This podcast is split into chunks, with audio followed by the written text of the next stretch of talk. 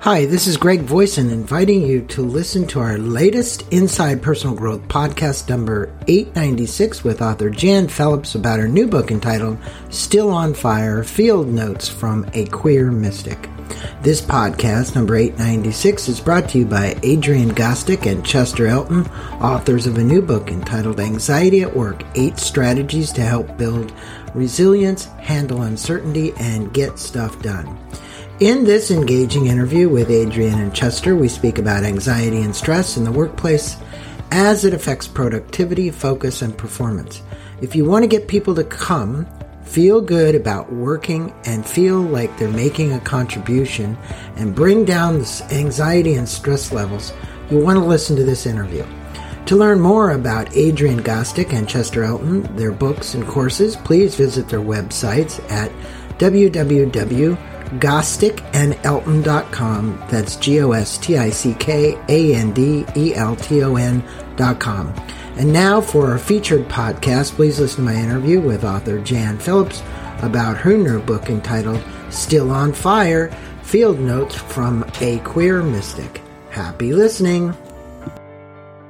Welcome back to Inside Personal Growth. This is Greg Voisin the host of Inside Personal Growth.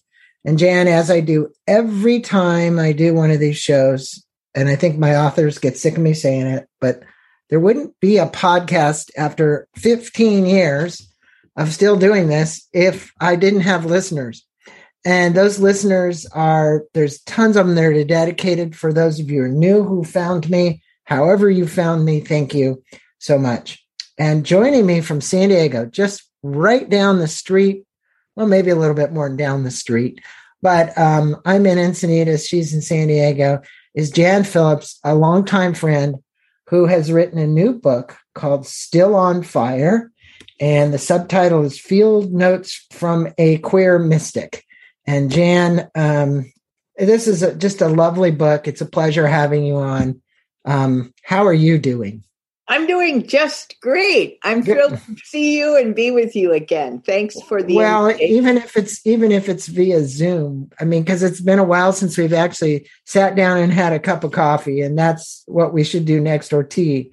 But I'm going to let my listeners know something about you.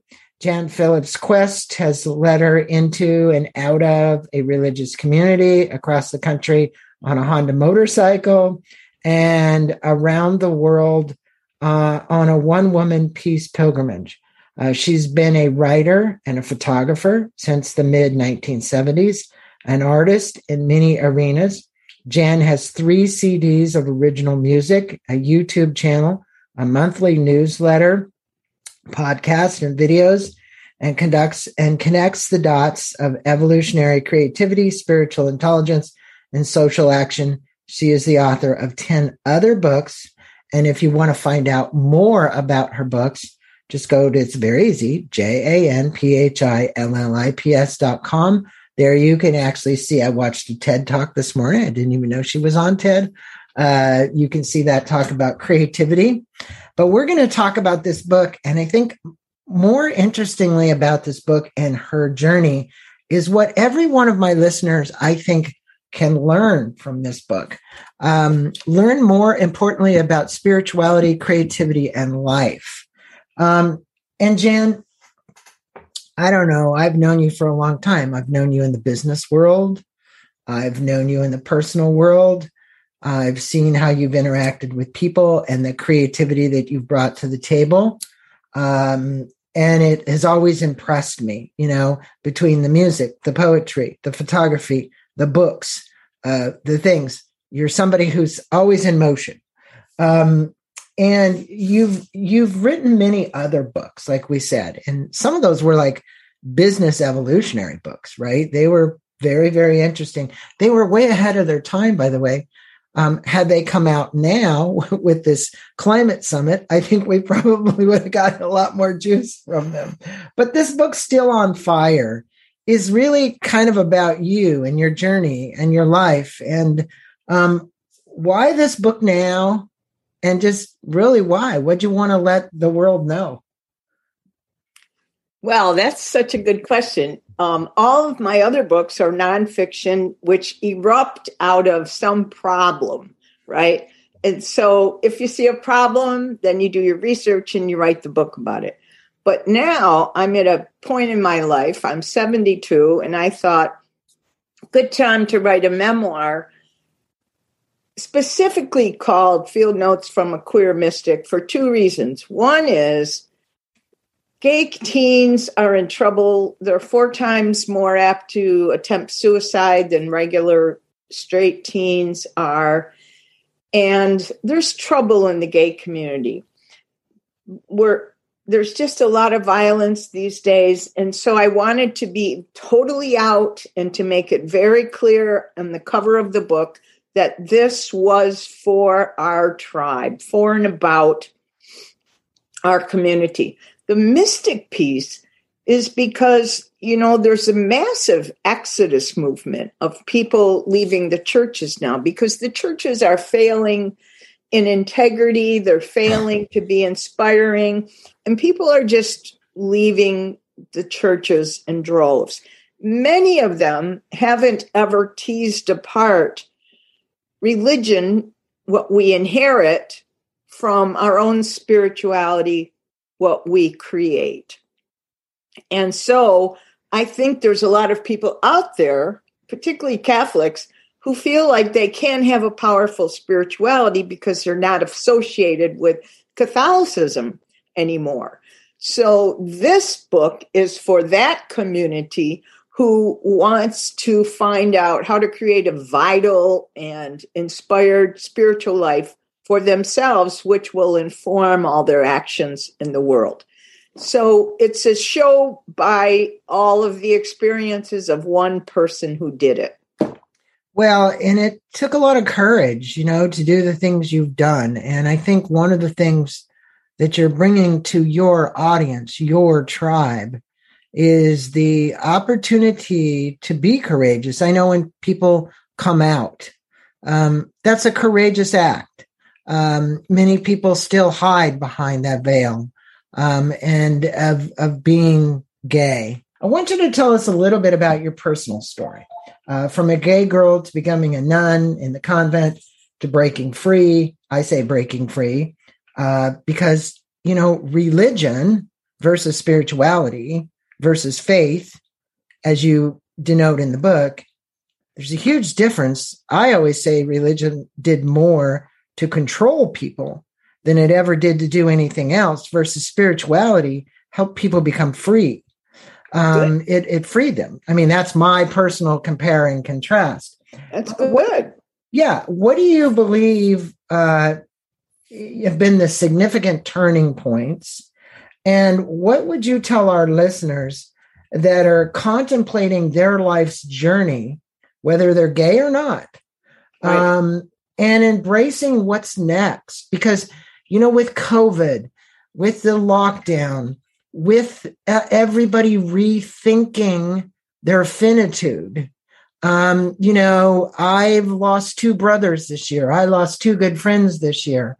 Um, you know, you've got people leaving work in groves saying, I don't want to be at this place anymore because I don't have fulfillment. I don't have meaning. I don't have purpose in what I'm doing. And you're the perfect person to address this. So I know I packed a lot in that question, but there's two questions, really, probably three.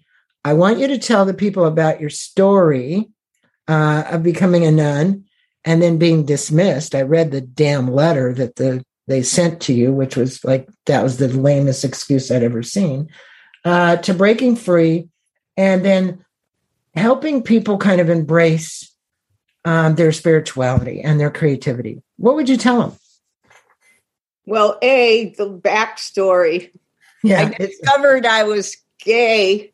There wasn't a word gay in in the 60s when I discovered that I was homosexual. Nothing could be worse than to be a Catholic 12 year old who falls in love with girls. Nothing could be worse. So so I considered suicide because as far as I knew from the whole Catholic Church, God doesn't like homosexuals. The church doesn't. The culture doesn't. Family doesn't. So I'll just kill myself. So I am pondering how will I do this? and I'm in sixth grade, and the nun likes me, and she wonders why am I walking around so sad and with my head down, all hunched over all the time.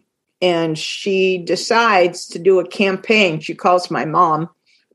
She says, Your daughter, something's wrong with your daughter. We're going to bring her back to life. How do my mom, how do we do this? Well, I have a new idea. We're going to try positive reinforcement, which is just affirming the kid over and over whenever they do anything right. And the nun did it in spades. Every time I, she'd watch me on the playground, she'd say how good I was at capture the flag, best speller in the class, writes so, so straight on the board, so smart, what an artist. First, I thought she was crazy, but after a month of this, it sunk in. And one day it happened that that sad, sick little caterpillar woke up a butterfly. And when that happened, I immediately became a leader. I immediately stopped thinking suicidal thoughts. And I immediately decided I'm going to be a nun when I grow up because nuns save kids' lives. So that was the weird reason why I went into the convent to save other kids' lives. And I had to wait six years because I was 12 when that happened. So I stayed in the, I loved it in the convent because I didn't pay any attention to rules that I didn't want to pay attention to. So I just took a lot of freedom to be me. But they found out that I was gay, that I was in love with the novice, that I had snuck into her bedroom, it was a disaster because even though they're always afraid of a carnal relationship, never did anything more than kiss. Nothing sexual ever happened, but they had such fear about yeah. those kinds of relationships. So they sent me home. Worst thing that ever happened to me. And it began a 20 year downward spiral. I have a question for you. I'll impose it here. I'll insert yes. Do you ever watch Grantchester? I I I have seen it once. So yeah. so Leonard is the guy, is the gay guy who they catch in the fifties and put him in prison. Oh, in England, yes. for being gay. But he is the vicar's assistant or what a curate, whatever they call them.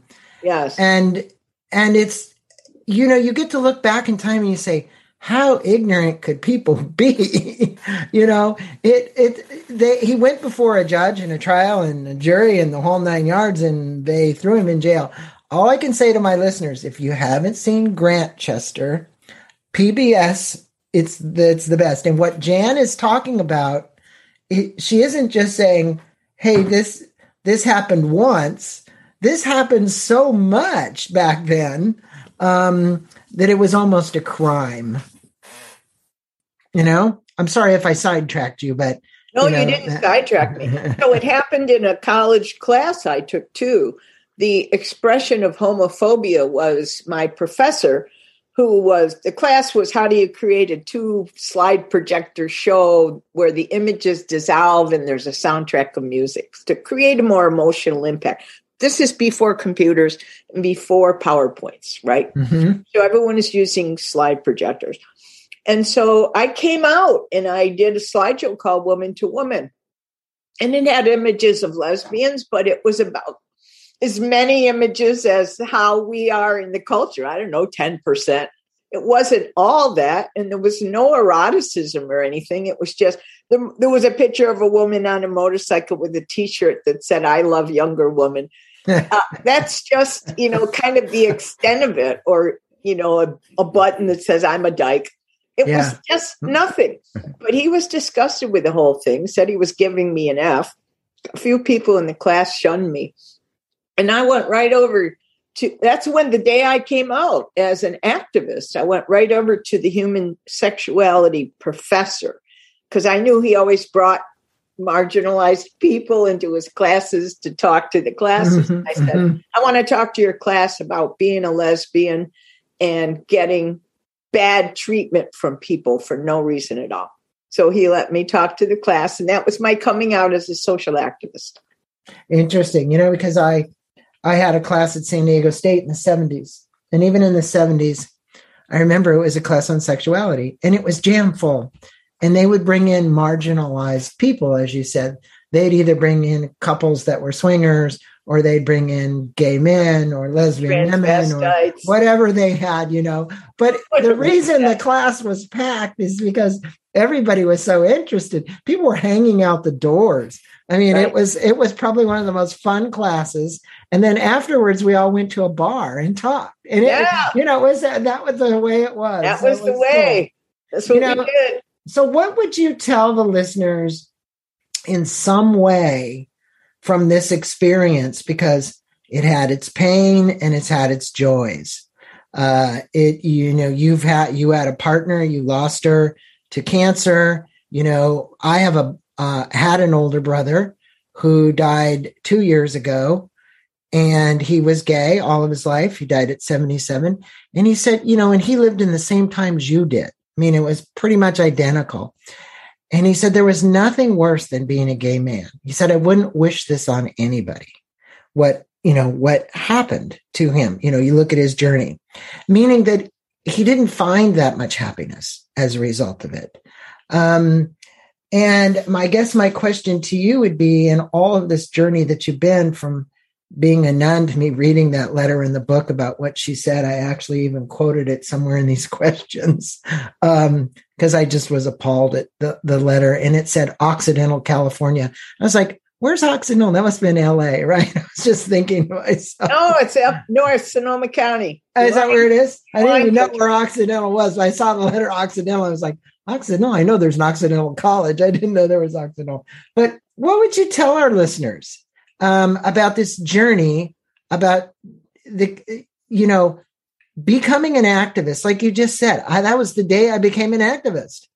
You know you made a decision in your life and i think there becomes a turning point where people say there's so much pain i'm going to do something to change. Yes that's it. And i could not heal my heart. You know i lived for a couple years every day going to the mailbox thinking maybe today i'll get the the letter saying they made a terrible mistake. You know, I was just like living with a delusion that they had just made a terrible mistake because I was destined to be in a in a religious community. So I couldn't heal my heart. And I tried therapy, therapy never worked, never worked. Years go by, and I'm just how it translated through my body was I had so much rage, I had so much shame, I had so much pain. So, not knowing what to do, how I couldn't turn it around, I just started drinking a lot. I started doing drugs. I started being kind of promiscuous, not, not, not able to have a committed relationship because at any moment of the day, somebody can pull the rug out from under you. So it undermined all my natural instincts to trust people. It was terrible. And that went on for 20 years un, until I had an occasion to sit down with the woman who was the provincial director of the community. It was a mother house with 400 sisters in it. The head honcho of the mother house agreed to sit down with me to help me process it because I said to her, I can't heal. And it's been 20 years since she was generous. She goes, Yes, come to my convent. She had rotated out of leadership go to the convent, tell her the whole story. My hope is if I have her as a witness, something might change. And something changed indeed. And I don't know why, but at the at I I started the story when I was 12. Talked to her about, you know, the whole night of being kicked out, how terrible that was, what I've what's happened to me since then. And when I was done, she said, she called me sister. She said, Sister, will you forgive me for this terrible injustice that happened to you on my watch. Kind of surprised me because I wasn't there with the agenda called they better figure out how to ask me for my for I didn't even occur to me. And then I said, Yeah. I said, Of course, I forgive you. And then she said, Will you forgive the entire community of the Sisters of St. Joseph? yes, I said, Of course. I forgive the entire community of the Sisters of St. Joseph of Carondelet. for this terrible injustice that was done to me. And the minute I uttered those words, some kind of miracle happened, and my brain took a turn. And I hear this voice says, Nothing to forgive. And the next thing that occurred to me was I said to her, Oh my God, there's nothing to forgive. I said, I should be thanking you for the privilege that you gave me to spend two years in a monastic environment. So in my brain, the whole thing got turned around. And I don't know what that forgiveness thing had to do with it. Well, it and sounds like you went through the rage process. In other words, you know, when people get angry, you said, Hey, I went and did drugs. I was promiscuous. I did this. That was kind of the rage part that you got through. Then when you went back to see her after that, is that correct? Yeah, way yeah, after that. Way after that. And you got her forgiveness. Something triggered in your mind um, that I didn't get her forgiveness. I forgave her. Well, ultimately, but she said, "Will you forgive?" What I heard you say was, "Will you forgive me and us, the rest of the monastic yes. In order?" Yes. And you said you don't need to. I forgive you. I, is that right? At first, I said, I forgive you. And then the voice from the cosmos mm-hmm. says, There's nothing to forgive. Well, that's they the spirituality and not the religion. That's the soul and not the ego. That is. And, you know, you got to a point. I just had an interview with Gary Zukav, you know, yeah. Universal Human. And, you know, our, um, our true power is that power from the soul. Uh, yet we frequently get tied up in the ego and think that's so important to, you know, have that. Um, no, we all have them. The question is, is how much are they impeding our growth? Um, and and can you recognize that? And you know, your spiritual journey, as you said, it's been interesting. You've been from embracing Catholicism to touching Buddhism to touching all these other things that you explored. You've explored a lot. Uh, and you cite this Niels Bohr. I'd never heard of him before. And there was a great quote opposite a truth statement is a false statement. Uh, but opposite a profound truth is another profound truth. Um, you found the truth. What um, significant meaning does that quote have for you? And how might our listeners relate to that as well? Well, Niels Bohr is a physicist, and the world of physics is open. It's kind of opening up. The science of physics is opening up our minds to the most incredible truths because it borders on metaphysics, right? So physics leads to metaphysics. And so what he said is opposite a true statement is a false statement. In this realm where we live, in the realm of the relative, it's true. It's raining out or it's not raining, right? It's either true or false, whatever you're saying. Mm-hmm. You defend it because you can see it, feel it, etc. But in the realm of the absolute, which is the dimension beyond us, the dimension of divinity, the absolute realms, there's no good and evil. There's no duality opposite of profound truth is, is another, another, profound, profound truth. So yeah. I could say from this higher perspective, being dismissed from the convent was the worst thing that ever happened to me. Being dismissed from the convent was the best thing that ever happened to me. They're both profoundly true. That is what I wanted the listeners to hear. Uh, because frequently when something goes away that we think we should have, we get attached to it. So it's non attachment to what that is in our mind, to what we think it was supposed to be. Um, and for you, the supposed to be was I was supposed to stay in the convent. And the truth was you weren't. Um, right. And you were supposed to become Jan. The truth is, that is the truth. Now, a question because so many listeners are active on social media. And the divisiveness that occurs is a result of people putting stories out, including our media. And this wasn't one of our questions, but I have this for you. And how in in the you said right first off that the gay community is hurting. That was one of your first statements. There's there's a lot of anger, um, and this is being proliferated by false stories, um, false stories that are all over the place. All you got to do is go on the internet and you start to see them, uh, and and these false stories um, have been exacerbated lately. In your mind, to bring, um, you know, look, they said there's either fear or love, two big emotions.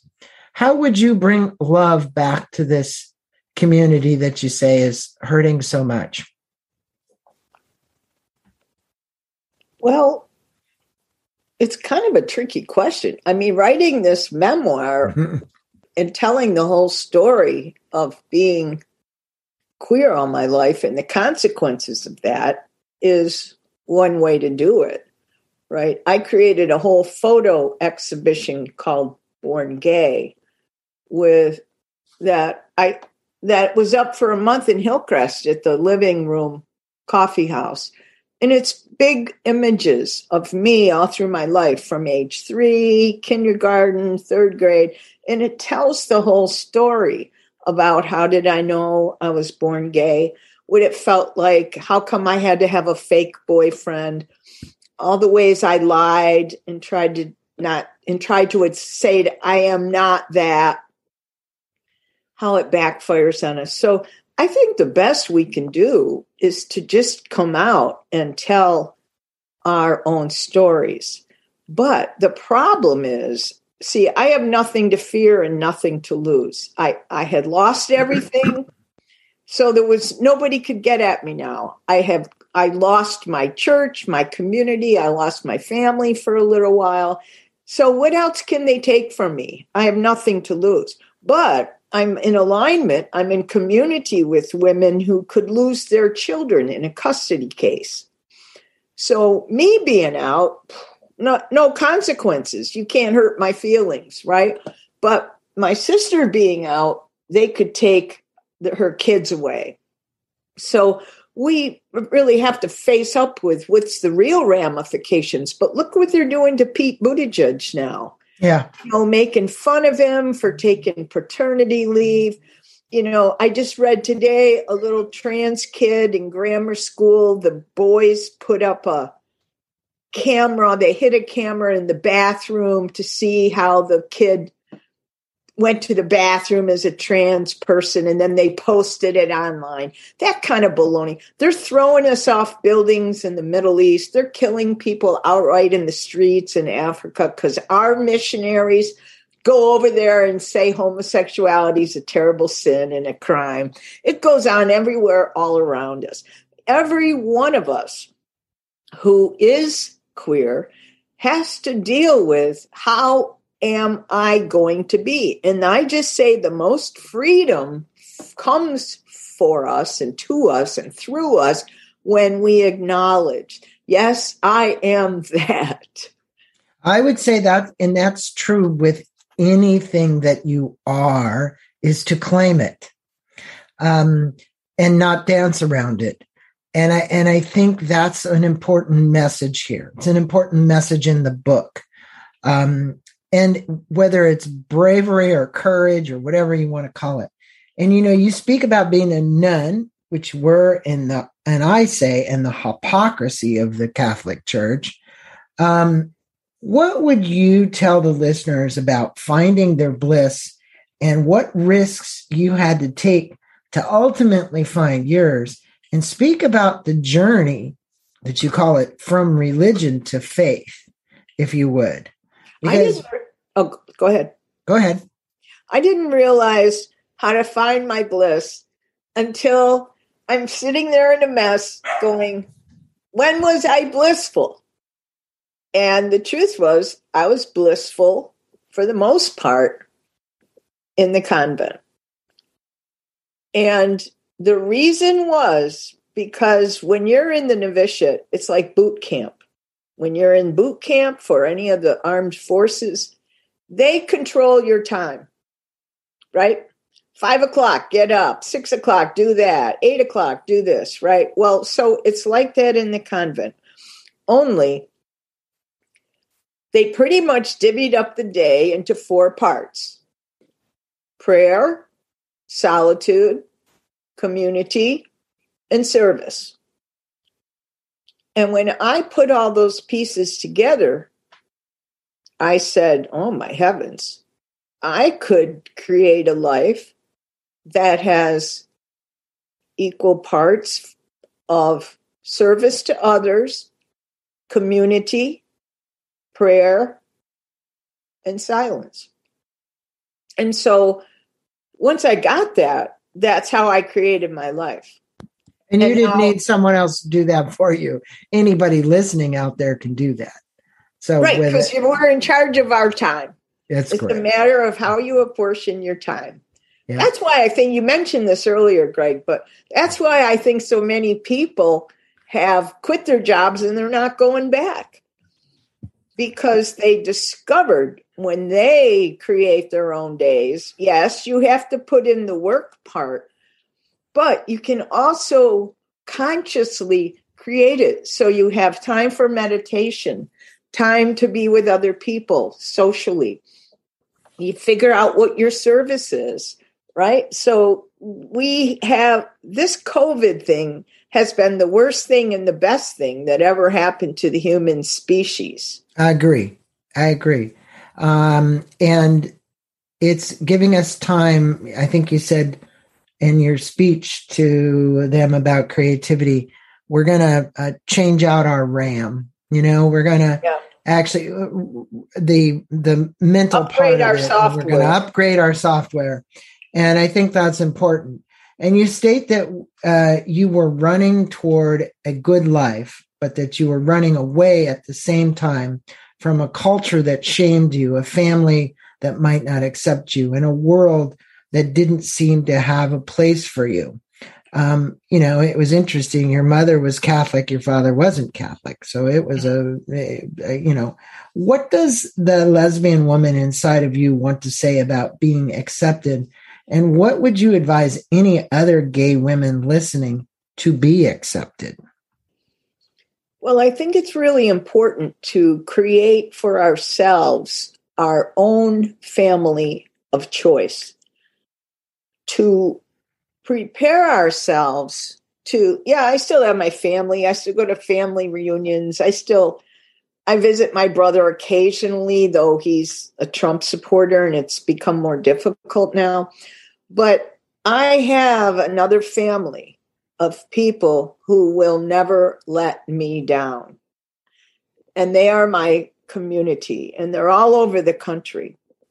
But that's an essential thing for those of us who, oh, uh, whose lives are at risk. And I'm not worried about uh, somebody coming up and killing me for being queer, although somebody might.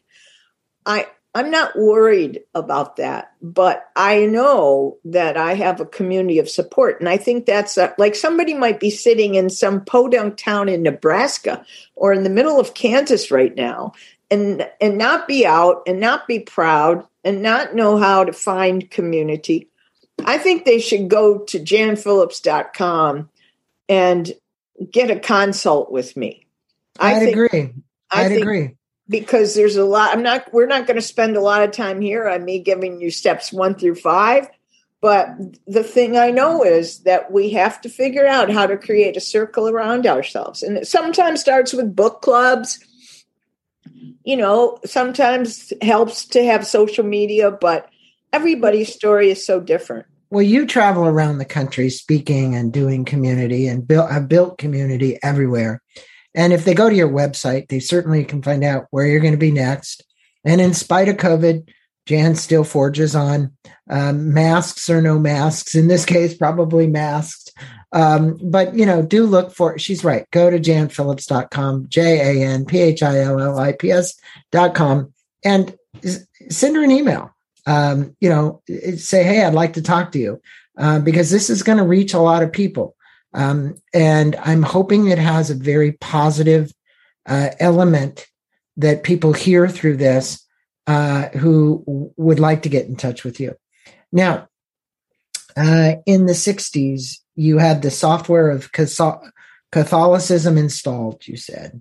Um, as you wrote in the book, um, what was it like living with a mother that was Catholic? And you said there were 13 of you. Is that right?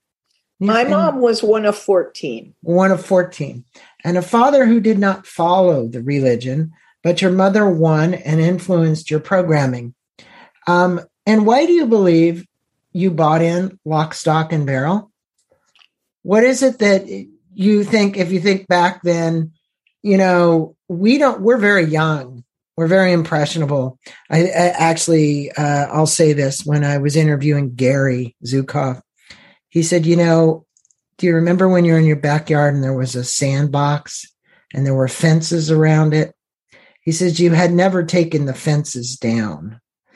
And in your case, in anybody's case, being that young, you're so influenced, you don't recognize there's something beyond the fences, right? I think that's a really great analogy. We don't recognize there's something beyond the fences, and we're frequently stuck in the fences in the same sandbox doing the same thing. Um, why do you think you bought into it, lock, stock, and barrel, so much? Well, for one, the Catholic Church is is a master at programming because they do it with let's just say I'll say three words: frankincense, yeah. candles, colored vestments, ever changing, hallelujah chorus. That'll do it. So that's what got you to change. Okay. So look, after you were dismissed, you got in, you were in a couple of years, you were dismissed. Um, and you wrote this letter to Sister Joan Teresa, Teresa, right? Yeah. And you wanted to find out why you were dismissed. And you talked a little bit about this. But the reason stated was in the letter a disposition unsuited to religious life with excessive and exclusive friendships quote unquote. Um, she claimed she didn't have the file or whatever. It was short. Yeah. So, what was it like dealing with the dismissal, and how did you deal with this? And you've actually already said how you kind of went back and asked her, but mentally at the time, Jan Phillips sitting there getting this letter, uh, were you raged? Enraged? I I felt bad that they never got me because I told you I think they had a very fear. It was called particular friendships, and we shortened it to PFs, and we made jokes about it. and if you have somebody you're really strongly fond of, and there's any emotional qualities, you'd be your PF. Okay. But okay. that's why she said, you know, relationship, particular friendships. Oh, uh, yeah. And so I had one, I had two you know, I wrote about the two in the book. And that just, you know, it scared them. And so I thought they think I'm unsuitable for religious life because I love people. Yeah. And they say I'm excessive and exclusive. Well, excessive, yes. Exclusive, no. So I said, they don't even know who they're dealing with here but it still didn't make me feel better because I still had no power in the matter. And I was still turning the whole thing into a country western tune called They Done Me Wrong. Because that was seven, 1977. That was only midway through my healing journey, which took me into 1990. Yeah. So, well, you know, the book is a great memoir for people to read, to understand uh, what you went through, and to then relate that to things they might be going through in their life where they're having similar reactions to it and how they can learn to let go, how you learn to let go of that and to forgive and maybe never forget, but to forgive. And Jan, you said that Ken Keyes Jr. wrote a book entitled The Hundredth Monkey. Uh, what impact did this book have on your life and how did it turn your life upside down as you stated in the book I was working as a picture framer in a suburban mall outside Syracuse, New York. I go to work one day, and on my workbench is a book called The Hundredth Monkey. I took it with me on my lunch hour and read the whole thing while I was eating my sandwich. And I discovered I could be the hundredth person.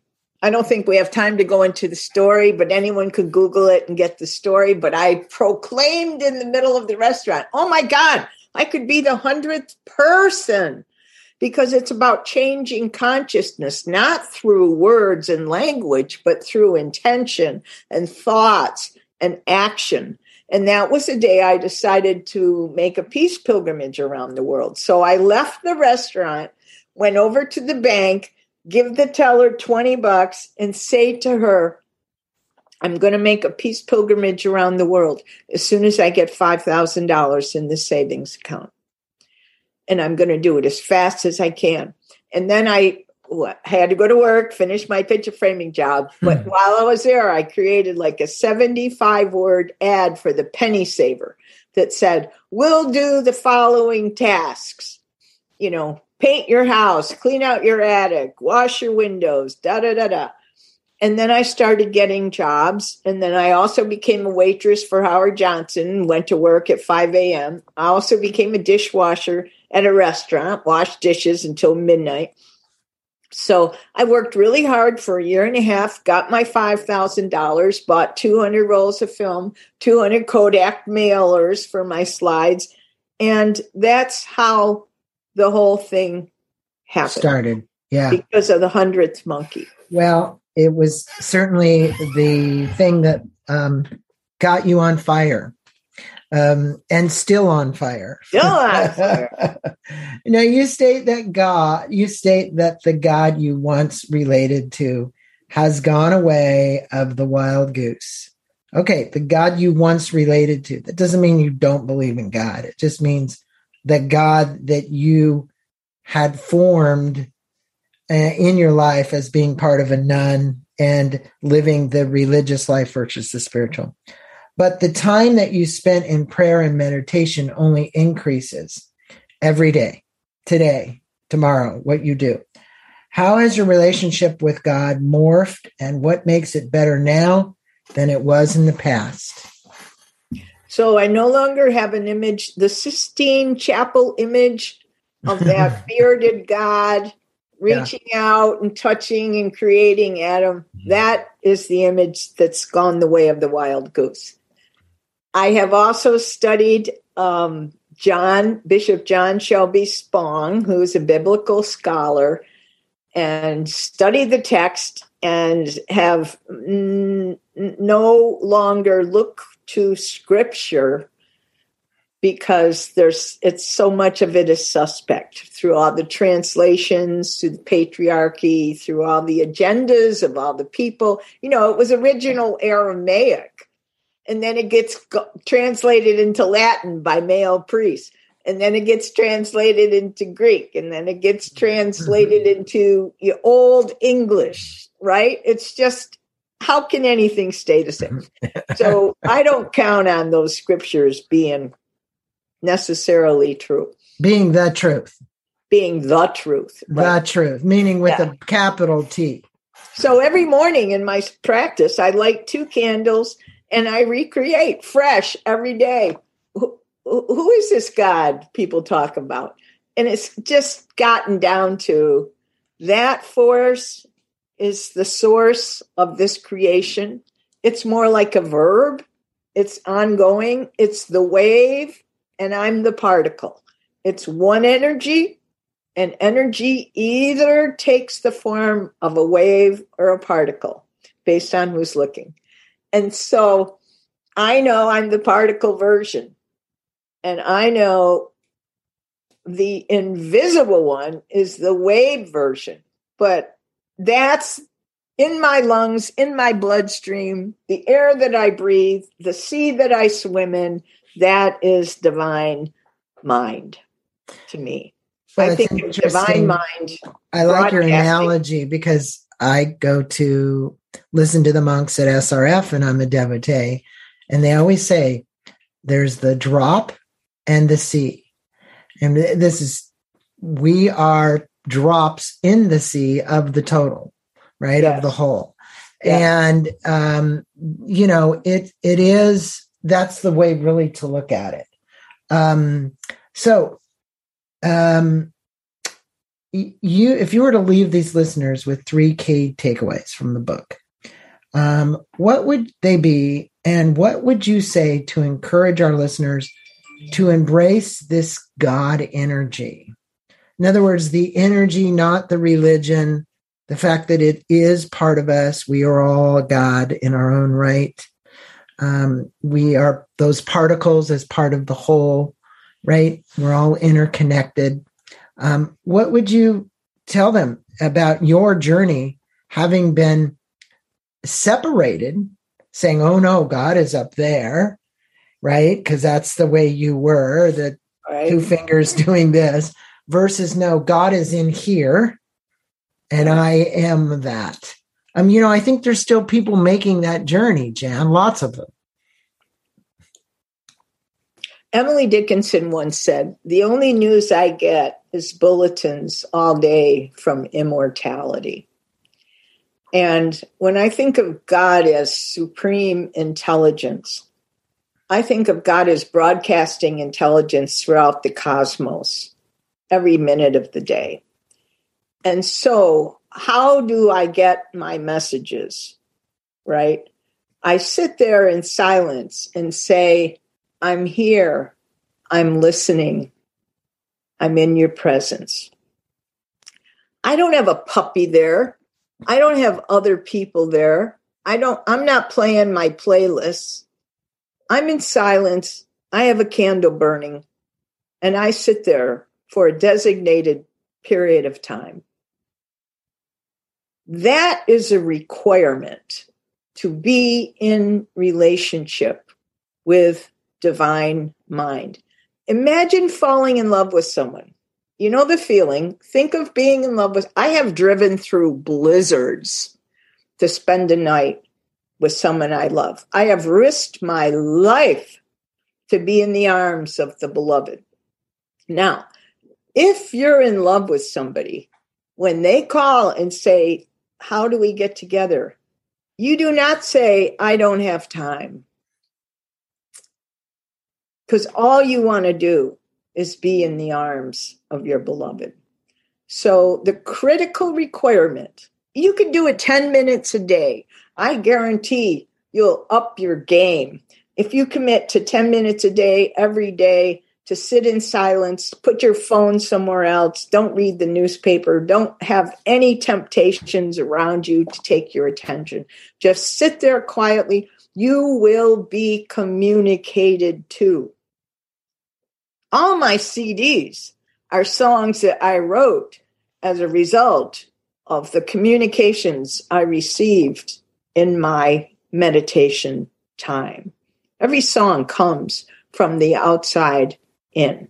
So, if I would say to your listeners, if you want an inspired life, take a listen every day to the boss of inspiration, to the supreme source of your life, tune in. Tune in and realize that everything, this goes back to opposite of truth is of untruth, opposite of profound ta- statement is of other profound statement. This is also true. Everything that has happened to you, it could be the best thing and it could be the worst thing, but it has happened to you, it has happened for you, and it has happened through you. That you co created every disaster, every trauma, and every tragedy in your life. You had something to do with that being in your sphere because we are creative people. It has happened for you as well as to you. And that you, we have to process the events of our lives keep spinning them until we come to the point where we finally get it and say, Thank you for that occurrence. You know, you say to somebody, What's the worst thing that ever happened to you? My divorce from my first husband. What's the best thing that ever happened to you? My divorce from my first husband. Right. Right. Because they have processed it. Right. And now they're going, Thank God I divorced my first husband. I always love I always love what Byron Katie used to say. You know, to say, is it true? Is it really true? right? Meaning, because, yeah. You know, we live in a world of making stuff up, then believing what we made up, and then living the story that we made up. Right. Um, you know, and you don't have to believe everything you think. And yeah. so, you know, you're walking around having this thought about what was the worst thing that ever happened. And that's really, in essence, what you have had happen. Um, is you started you start to question your thinking, but then when you get in touch with a true higher source, call it God, power, the omnipotent, whatever, you yep. find that you uh, will shift so much because you have a love relationship with God or a higher power, knowing that every day, that's what you said, I'm seeking to have this connection because that's where I get my sustenance from. Um, I get my sustenance, I get my creativity, I get everything I need. For my listeners, go out and get a copy of this, Still on Fire. You're going to be on fire after you read it uh, because you're going to want to do something in your life and change something from this memoir. Jan, it's been a pleasure having you on Inside Personal Growth, sharing some of your stories and your experiences because that's how we all learn. Um, mm-hmm. Community, we hear other people. They can go to your website at janphillips.com. We'll put a link in there. We'll also have a link to the book on Amazon as well. Do follow Jan. She's got a newsletter. She's got a lot of things that you could sign up for uh, but an opportunity to explore new horizons. Uh, that's what I'll say. Jan, thanks so much for being on the show. Greg, thanks. You're great. We take love care. you. Take care. Thank you for listening to this podcast on Inside Personal Growth. We appreciate your support. And for more information about new podcasts, please go to InsidePersonalGrowth.com or any of your favorite channels to listen to our podcast. Thanks again and have a wonderful day.